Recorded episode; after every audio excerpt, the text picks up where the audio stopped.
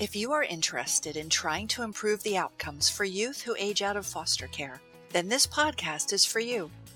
Hi, I'm Lynn Tonini, founder of Aging Out Institute, an organization dedicated to sharing resources and strategies that help youth who have to age out of the system be able to transition to independence successfully.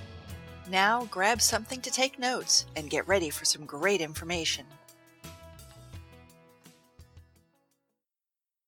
Hello, and welcome to episode four of Aging Out Institute's podcast, Preparing Foster Youth for Adulting.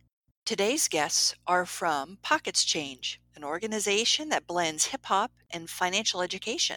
We have with us Andrea Ferrero, the co founder and executive director of Pockets Change, and Dialect, the director of pedagogy. Well, hello, Andrea and Dialect. Welcome to the AOI podcast. So glad you can join us today. Excited to be here. Peace, peace, peace.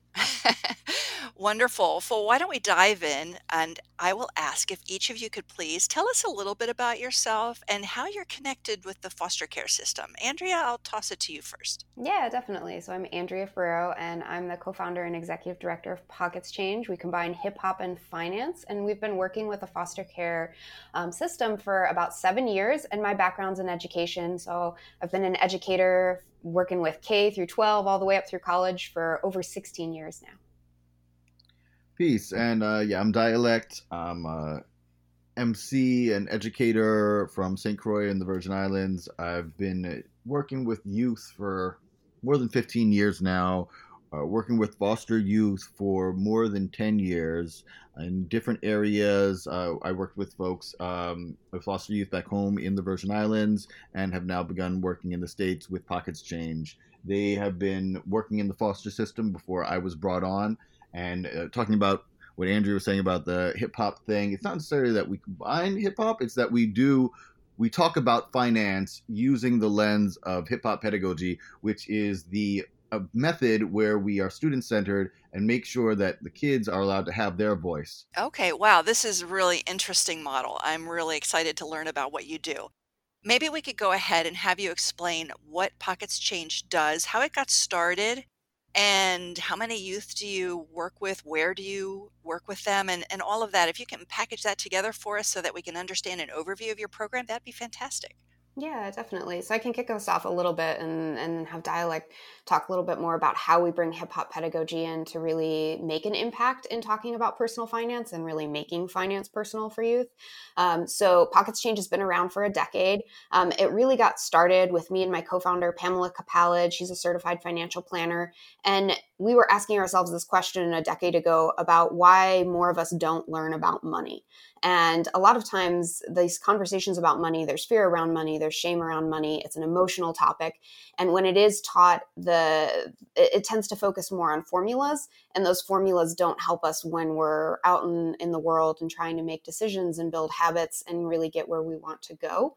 Um, and that's where we started to look at how we could um, support the communities that mattered most to us, the kind of communities that we grew up in.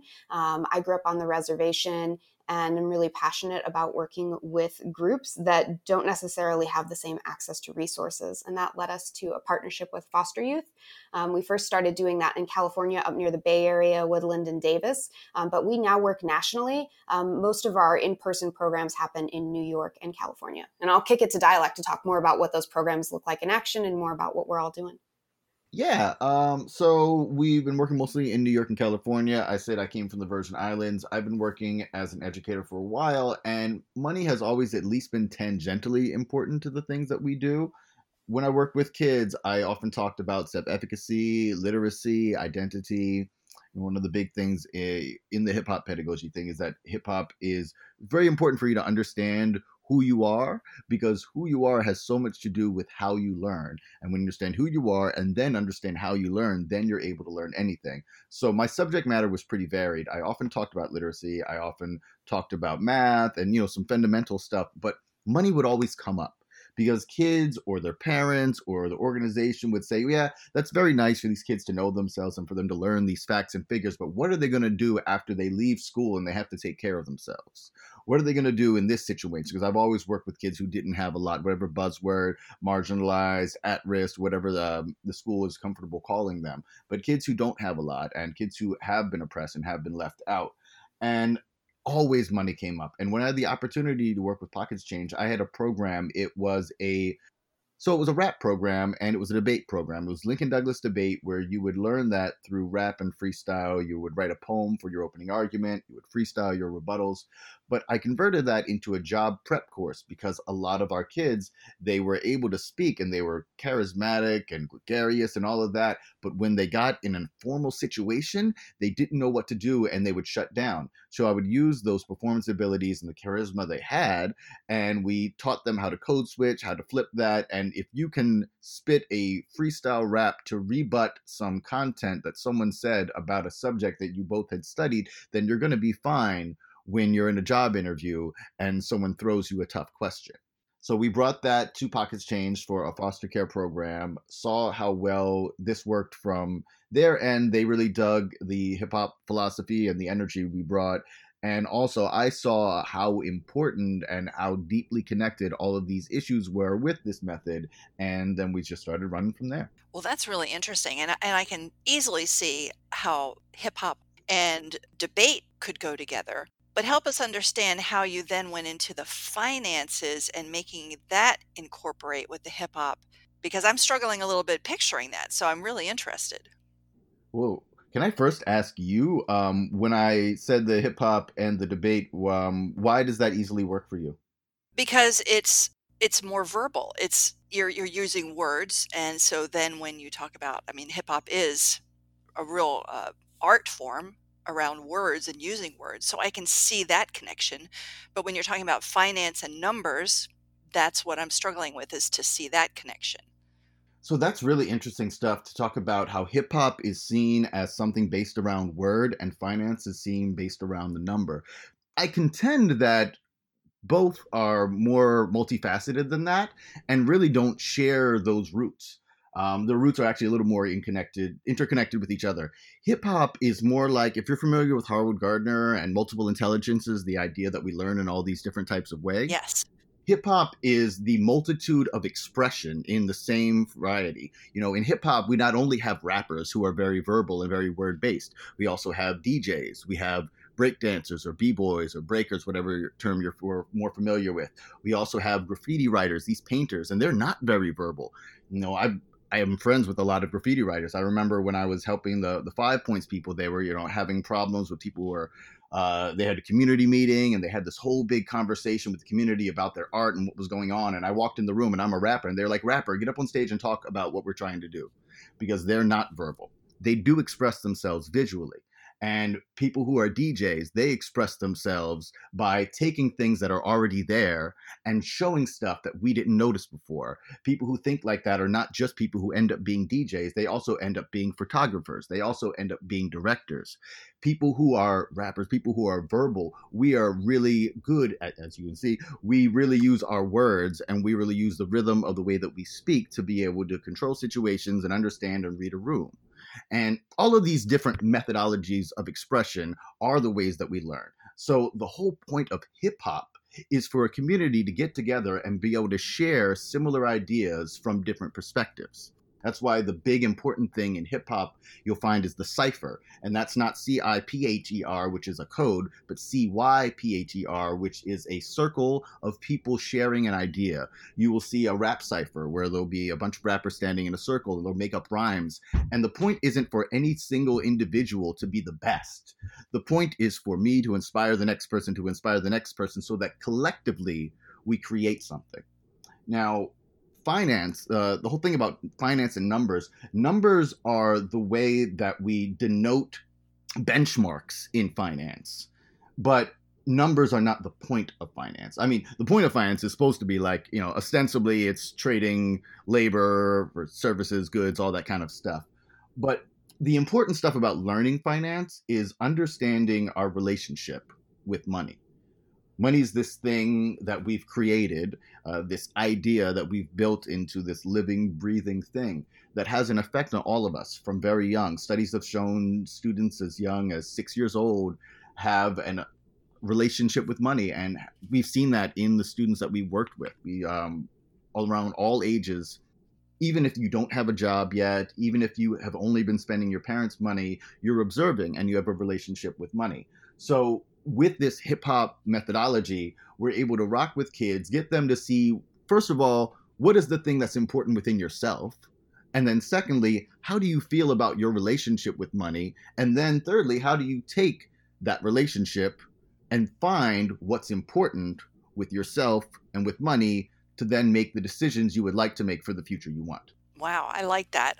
And you know what, my assumptions, because I jump to the assumption of when I think of hip hop, I'm thinking of the music alone, but it's really hip hop culture and so many different facets around that as opposed to just the music like you're saying and um, and it seems very application focused which i love as opposed to just theory because I think a lot of financial programs for foster youth is really limited to, you know, a couple of hours on, you know, how do you balance a checkbook and how do you open a bank account and so forth. So it's just very, very limited, but you're going much bigger in teaching life lessons around finance and not just the numbers.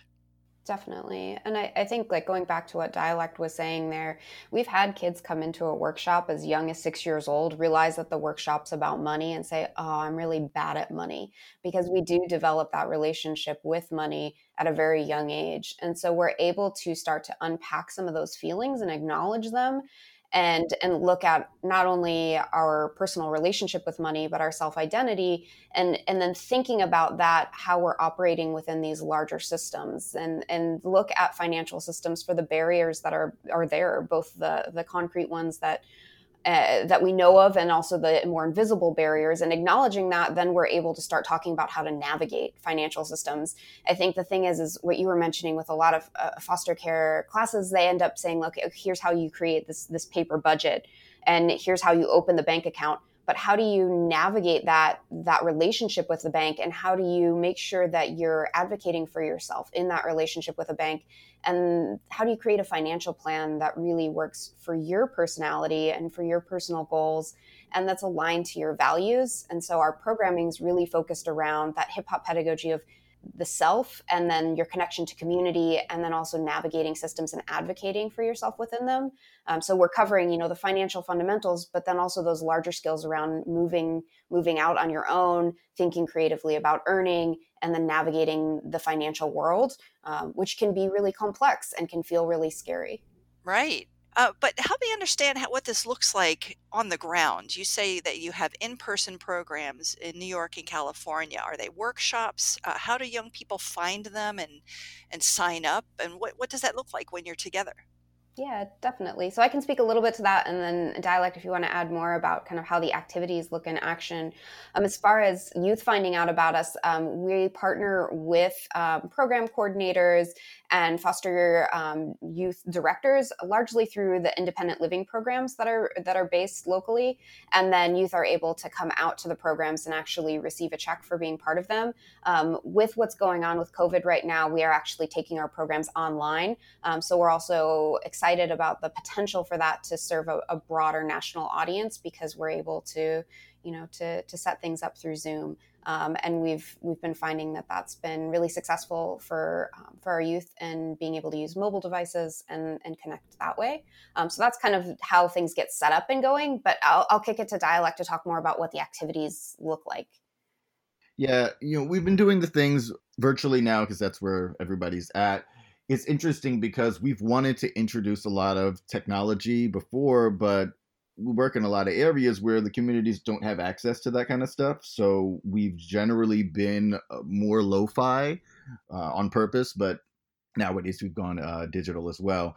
And when it comes to the workshops and the sessions, they tend to be we try to balance between practical tips like here are some steps here are some histories of what we've done here's where some of these things come from and then more relationship building things where we talk about our habits, uh, about understanding the things that we've done. A lot of taking, if you've got, you know, like bank receipts or, or statements or things like that, looking back over them, looking back over purchases, and making decisions about what's really important to you.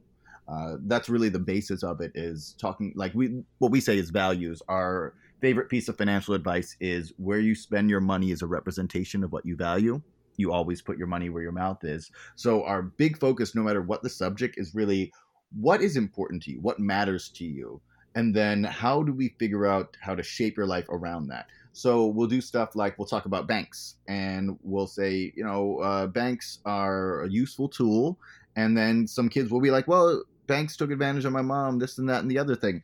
And we agree. Uh, there are a number of banks who do a number of harmful things, a number of crappy things, and we understand that. So we dig into banks and we have a workshop where we talk about exactly what banks do and have kids build their own bank by breaking apart all of the ways that banks can make money, all of the ways that banks can provide services, and build the optimal bank. And we think that this is twofold. One, our pie in the sky is that maybe one out of these thousands of kids we reach is able to figure out a way to make banks better and make them profitable. But really, we just want these kids to build a model of something that they would like to have so they know what their deal breakers are and deal makers are when they do see banks so that they can use them and not feel like, you know, how a bank can just kind of feel like you're in a bad relationship and you, you don't know how to get out and you're just stuck there. And we don't want them to feel stuck there. We want them to have the avenues to be able to get out and make better decisions for themselves. Mm-hmm, mm-hmm. And so when you're helping these young people make decisions, financial decisions around you know how to reach their goals and follow through on their values are you providing career advice as well because the two are so interconnected and education choices how broad do you take the conversation yeah, it, totally broad, absolutely everywhere. We are talking about your career. We are talking about your location. We have workshops where we talk about finding the best roommate when you're moving out out of your parents or um, or out of foster care or wherever you're going next. You're probably going to need a roommate. If you don't want a roommate, this is what a budget's going to look like for that. If you have one roommate, if you have two roommates, so we talk about yeah, we talk about all those things. Uh, Andrea, if you want to jump in. Yeah, definitely. I think to your point too about as far as talking about earning, like that's such an important piece, and oftentimes that gets left out when it comes to financial programming. It's like let's look at a budget and look at where you're spending, and there's this worry about being told you're spending in the wrong places, which you know we we div we dive into that and and really looking at spending with your values. But the whole thing around the conversation about finances only talking about money going out, like we have to talk about where is the money coming in, right? And that leads to that earning piece. And I think one of the things that I found challenging too, like I grew up in a rural area on the reservation where there weren't there just weren't a lot of career opportunities that were laid out for me at a young age.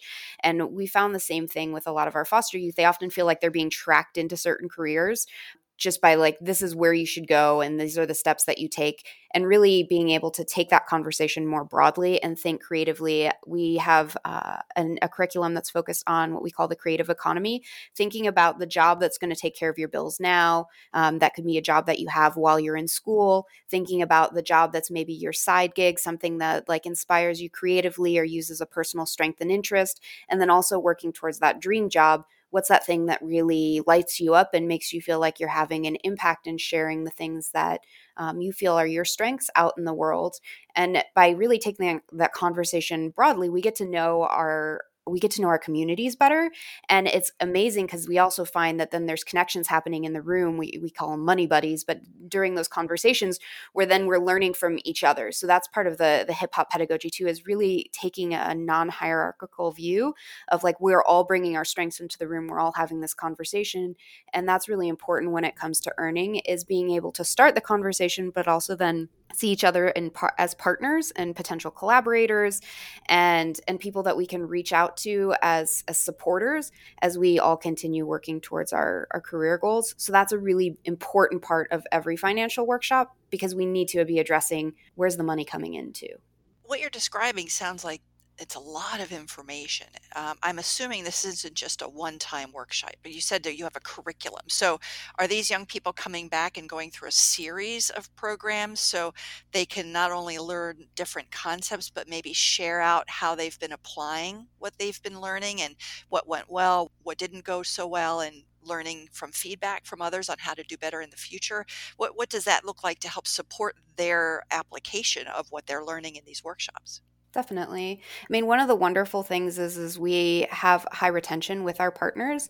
Um, so we've had youth that come back from previous years and and even volunteer time sharing their experience after leaving the independent um, the independent living program, which is fantastic um, because there is a transitional aspect. Some of our youth we might see three times a year. Some of them we might have multiple conversations with beyond that.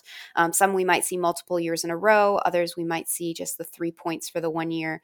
Um, but but we do offer through our curriculum and and with all of our community partnerships um, multiple touch points. Um, so right now, with us being digital, um, we're doing Friday evening sessions um, with our independent living program partners, and so we're seeing the same group of youth that are coming back. So we saw them last week, and we were talking about the impact of COVID and having and conversations around our finances during COVID. And then this week tonight, we're actually going to be um, talking about budgeting and looking at spending with your values in mind you know, we do what is asked of us in terms of the organizations where our whole thing is to fit into wherever people's needs are but our desire is to remain connected in two ways. One we want you to understand the full breadth of what's going on with the financial world and how your personal finances fit into that. And two we want you to hear it a bunch of times because like you said it's a lot of information. And one of the things that we talk about with people of all ages really because you know we do adult workshops family workshops is this all is not going to make sense at once. And it's all not going to be relevant at once. But you need to hear it and see the whole map so you can see what the world looks like. And with some repetition and with some getting it a few times and getting it from different angles, and then also you finding the situations where it is more particularly relevant to you, the rest of it becomes more clear and becomes more important and makes more sense. I don't want to pretend like, hey, you know, like any teacher, you come into a place and you're like, hey, people, I taught you a thing. Now you get it. Now you're going to go and change the world with it. No, we need to grow within it and we need to build our practice and discipline. I, I'm particularly thinking about a student that we had for probably three, four years, was always very bright, but was also not necessarily interested in things. And we kept coming back to the program and working with them. And she would show up. And I remember after a couple of times going through, she had a couple more questions. And then her questions got deeper. And then as she was getting ready to go out on her own, then she came to sessions that she wasn't even supposed to be signed up for and just showed up and was like, hey, I have some other questions. Then she started to reach out to us online. And now she's not only doing better and feels in control of her stuff, but she's out there teaching and is working to organize. And you know, I, I, say that as like you know the success success story one that you know we're all proud of, but that's the destination. Even if people aren't uh, becoming leaders that they're becoming aware and in control of where they're at. And that takes time. It takes time for all of us. It does. It does. And, and you've said something that brings up another question. Do you have individuals in your organization who serve as kind of those impromptu financial counselors for the young people as well when they have questions and uh, or hey you know i want to i want to make this purchase. What do you think?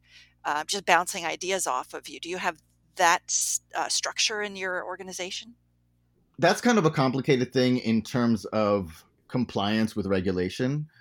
Financial education and financial advice are separated because of several reasons, um, mostly because for two things. Uh, the first one is that in education settings, we're not afforded enough access to a person's entire financial life to give an accurate piece of advice, and that can be dangerous. And in the second case, these students are oftentimes minors. Thus, we are not regulated to give financial advice in that way. We do have a member of our team who's not with us right now. Um, one of the other, the other founder, uh, Pam Pamela Capalad, who is a certified financial planner, and she gives financial advice to adults. That's part of her other business called Brunch and Budget, where she talks to folks about that.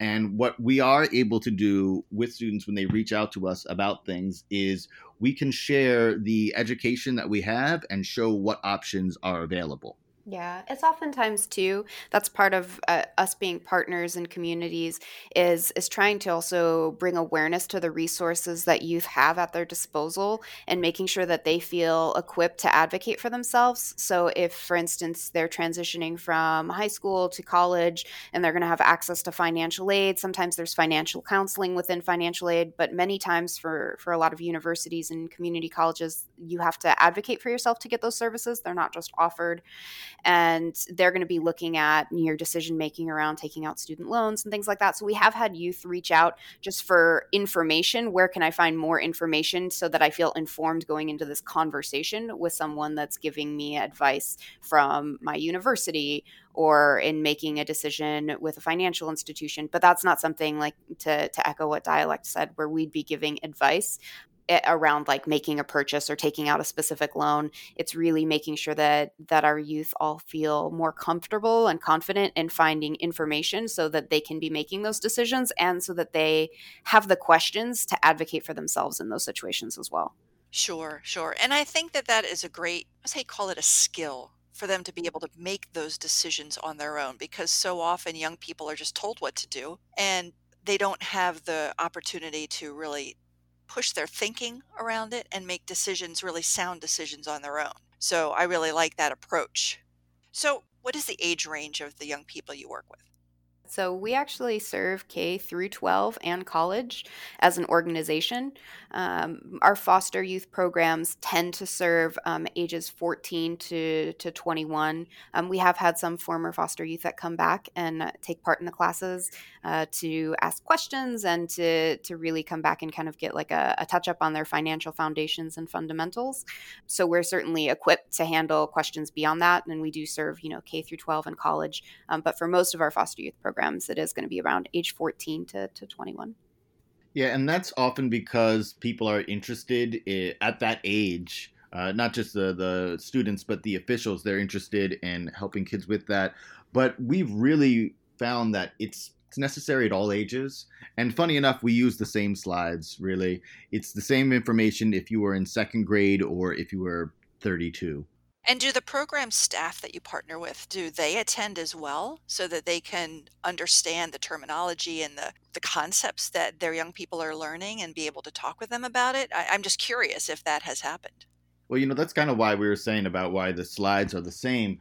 When Pam and Andrea first founded Pockets Change, they wrote this huge curriculum and went around to a lot of schools, and all the schools were like, We love it. This is great we can't buy it because we don't feel comfortable teaching it because we're not comfortable with this information because for the most part none of us have been given this. So when what we try to do when we go into places especially when they have room and time and they're interested in that for their teachers and for their staff is that we do some workshops with them as well professional development as well as family workshops where everyone is invited. Yeah, and our youth workshops, our, our foster youth workshops, are open to foster families and staff as well. So we have program coordinators that are sitting in, we have volunteers and staff from AmeriCorps that join at different points.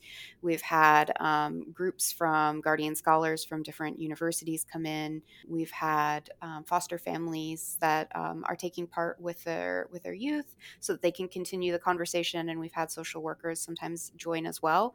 So it's really um, to, to what you were saying, like making sure that there's opportunities for everyone to take part in the activities, to continue those conversations when we're not in the room, and then stay in touch with us um, through social media and through email as other conversation points come up too. And a really important thing about that that we haven't brought up is we want them to talk about money. Very simply, we want them to talk to each other. We want them to talk to their foster care folks. We want them to talk to their administrators. We want them to talk to other educators. It's really important to us that we are having conversations about money. The whole thing about money being a taboo doesn't actually serve us. It doesn't help us at all. So, keeping these things hidden, keeping it rude to talk about money, to talk about what we're doing for work, that's not useful. So we're trying to do what we can to encourage it, not only when they're in the room with us, but also if this information can be some fun and useful stuff for them to talk to the people that are their family, they can roll back home and rap about it there. Right. Well, if we have individuals listening to this podcast who would like to talk to you about partnering, what's the best way for them to get in touch with you? Yeah, definitely. They can check out our website, which is pocketschange.com. And if you want to take an extra step and you want to think about like how to get those conversations started in your community, you can check out pocketschange.com forward slash personality to find your money personality. And on both those pages, there's a button to book a workshop or to reach out and contact us. We'd love to talk to individuals that want to bring us out into their community. And we do have online workshops available this spring going into the summer and fall. Oh, okay. Okay, great. Now, you've mentioned that you're online and digital now because of the current crisis that we're in is it the program's responsibility to try to ensure that their young people have the technology to, to be able to participate? Um, or do you have any way of, of supporting the young people yourself? Uh, so we we do have um, a Zoom account that we've been using. That's uh, you know we're reaching out, but what we found has been most successful in, in working with our partners and our youth groups is that they have someone that's on the ground that's helping to check in with youth to make sure that they have tech, whether that's a mobile phone, whether that's a device. And there are right now too a lot of state programs and local programs rolling out to make sure that students and youth and young adults have access to tech hardware. Um, so we're working with our local community partners to to make that happen and to do those check-ins before the actual event happens. Oh, okay. All right. And what have been the the biggest challenges that you've been facing in this crisis? Uh, Of course, managing your in-person workshops and going to digital is a big one, but what other challenges have you been facing and managing, and how have you been dealing with them? Well, I think one of the things that we're we're all dealing with is the anxiety and stress that the the change and just our current climate brings up, and making sure to to have that self care happening, um, and then to to make sure that we're creating space for that in our workshops. One of the things that we've really gotten a lot of wonderful and positive feedback is that our youth aren't getting that same space necessarily in other places to just address kind of the elephant in the room, right? That we're all feeling this like this crazy amount of stress right now and that there's a lot of transitions and that life looks really different for for all of us. And so having a space to have those conversations and check in with one another and be a community around that um, has been really huge for us as individuals and as a team, but then also within our workshops and in, in our partnerships and, and talking to our to our communities. Yeah, that's been, I mean, that's really been the big thing. We talk about how our relationship with money matters, and in crisis situations, these things become even more apparent. It's funny, we had a workshop with some students before the situation hit, and I think that we had a good time, but there was a part about the relationship thing that I felt like they were a little bit skeptical on. And when we came back to do the virtual session, they were immediately talking about the same stuff that we talked about before, being like, oh, I see now. I see it very, very large and very brightly. So now that we're in crisis situation, we really need to understand what our values are and what our relationship is with money and with all these things because everyone is screaming at us and pulling us one direction or another. Right, absolutely. And uh, and you you just had a workshop. It looks like um, on Friday, hmm specifically on talking finances during COVID. So you that is that the space that you're talking about? Uh, no, actually, I was actually, I was talking about a different one. Um, but we, we, we, we no, we, yeah, we got We got lots of workshops. It's been it's been good. we're working, but no, um, but on that one, we did have, you know, uh, this is a thing where adults, kids, there's this weird feeling right now. We, it's like a cross, not a cross between. It's either and sort of also both apathy and excitement because there's this kind of feeling of like, well, everything is in stasis, nothing really matters. Uh, if I wanted to be this thing and like, oh, I wanted to be a sports star or a photographer or whatever like that, like that doesn't seem to matter because I don't even know when those things are going to open back up. But also, there's this weird feeling of, well, there's a lot of things out here that I didn't like about the world. There's a lot of systems that I didn't understand or didn't want to be a part of or I didn't think they were treating me well. And I don't feel like right now, since there's all of this stuff in the air, we don't have to do things the same way again. So I've seen a lot of creativity from young people. because now they're they're seeing that there's an opening to make change in their lives and the lives of others. So they want to see how to go about that. Yeah, you know that reflects resiliency that they can see that opportunity hmm in uh, in the in the tragedy in the crisis. So wow, I'm glad to hear that. I think what I'd like to ask you now is, and we can talk about the current crisis or we can talk about generally speaking, but what do you think that the federal government or states can do either to help foster youth during this crisis because this is you know right now is what everybody's worried about the most but also when we get past this that you've seen in your world maybe specifically around finance what do you think could be done to help support foster youth more I definitely think there's a lot there, both like small picture and big picture. One of the things that we're finding in our workshops right now, and we're we're hearing challenges, and this is both like a current part of the current crisis, but also part of the larger systemic issues, is loss of income and concern about um, what's going to happen for summer internships, summer jobs, and part time work that a lot of youth are counting on to take care of their bills. And that goes to like a larger systemic issue of, of helping career development and, and access to tools for exploring creative paths for income. And then also just the the ideas of ex- exploring universal basic income. So a lot a lot on that. And then we're also seeing challenges with housing. So for youth that are sent home from from school or you know they don't have their placement in the dorms and they might not have another apartment or another place that they can just go back to. So there's a lot of transition happening. And i think that's also like we're seeing the cracks in the system right right now. And it's allowing us to look creatively and see the opportunity in that for how can we create maybe more sweeping changes both in legislation and in the programs that we run so that our youth are better supported and our communities are better supported around income, around housing.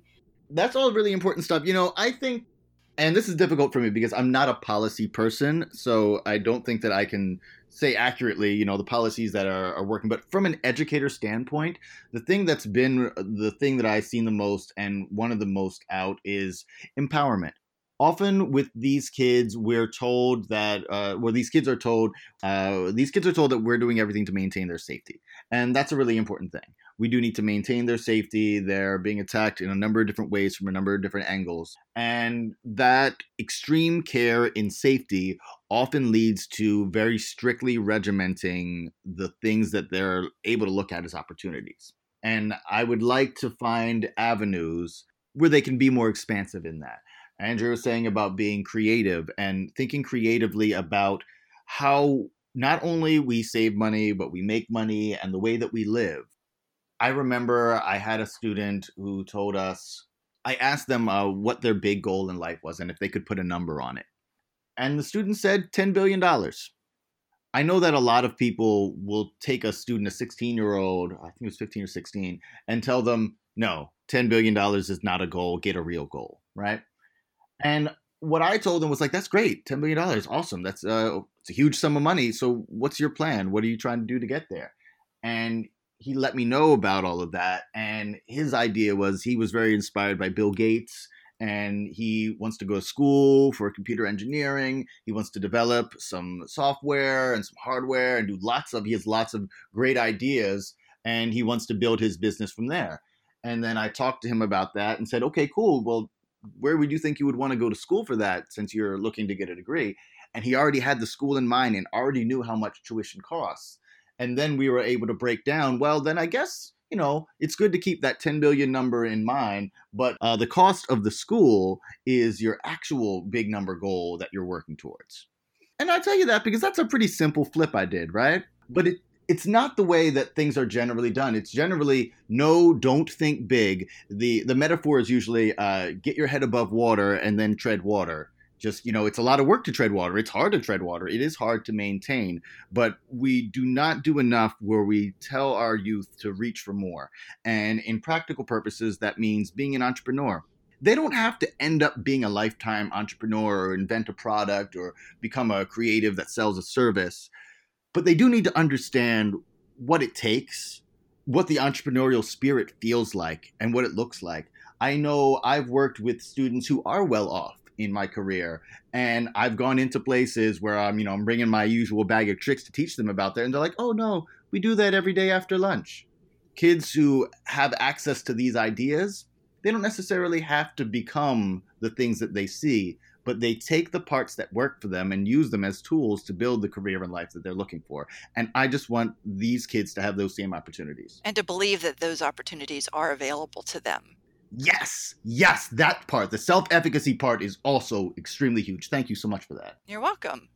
What strategies, if you if you had somebody coming to you and saying, "Hey, I'd like to start a program like yours," and you were to say, "Well, be sure you include these three strategies." Right? These three approaches. What would those three things be in your mind that would be most effective or are most effective to help young people, and we're talking about foster youth, but young people in general, get ready for adulthood, specifically thinking about finances? I like that question a lot. Um, we, definitely both have to answer this one. Um, so I'd say the three things I would say, going to it's kind of coupling on what dialect was just talking about, and making sure that we're we're really talking and, and exploring entrepreneurial spirit and entrepreneurial skills. A, a big part of starting any business or any endeavor is identifying problems, and I think one thing that we would definitely need to do is acknowledge barriers and and bring light to the barriers that are out there because that allows us to start looking at solutions. If we're in denial about something being an obstacle, then we can't go about trying to approach it. And so I'd say that's a, huge strategy is just acknowledging the barriers. And then from there, building advocacy skills.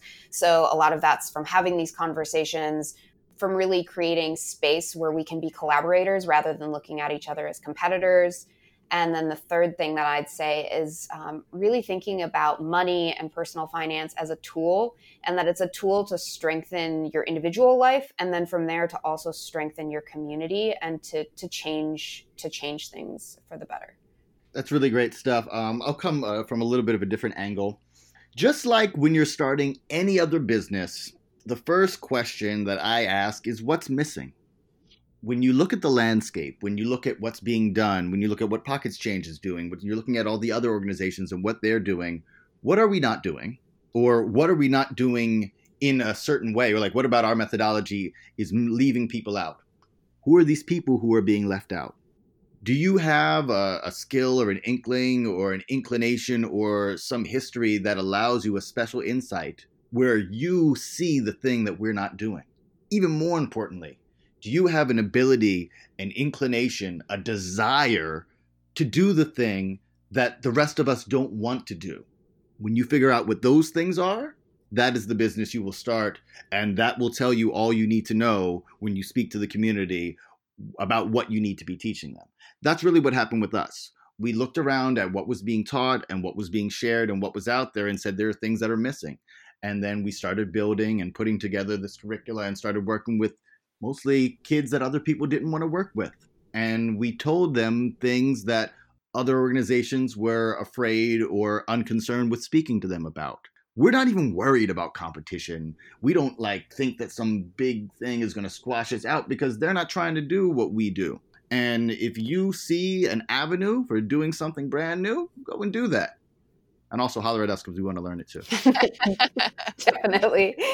Well, you know that you've touched on the one thing that I've brought up in other podcasts is this desire that Aging Out Institute has to connect organizations to break down silos so that we yes. can share the strategies that are working the best practices to share ideas and brainstorm and uh, and you know hopefully down the road we'll have maybe a more vibrant community i know in facebook we get uh, discussions here and there in our facebook followers but somehow to be able to bring people together to brainstorm solutions to these these problems, these challenges that these young people face. And so, by you sharing your program and your perspectives and your advice, that's going to help somebody else, and hopefully they'll reach out to you, and you can continue the conversation. That's that's what we hope for.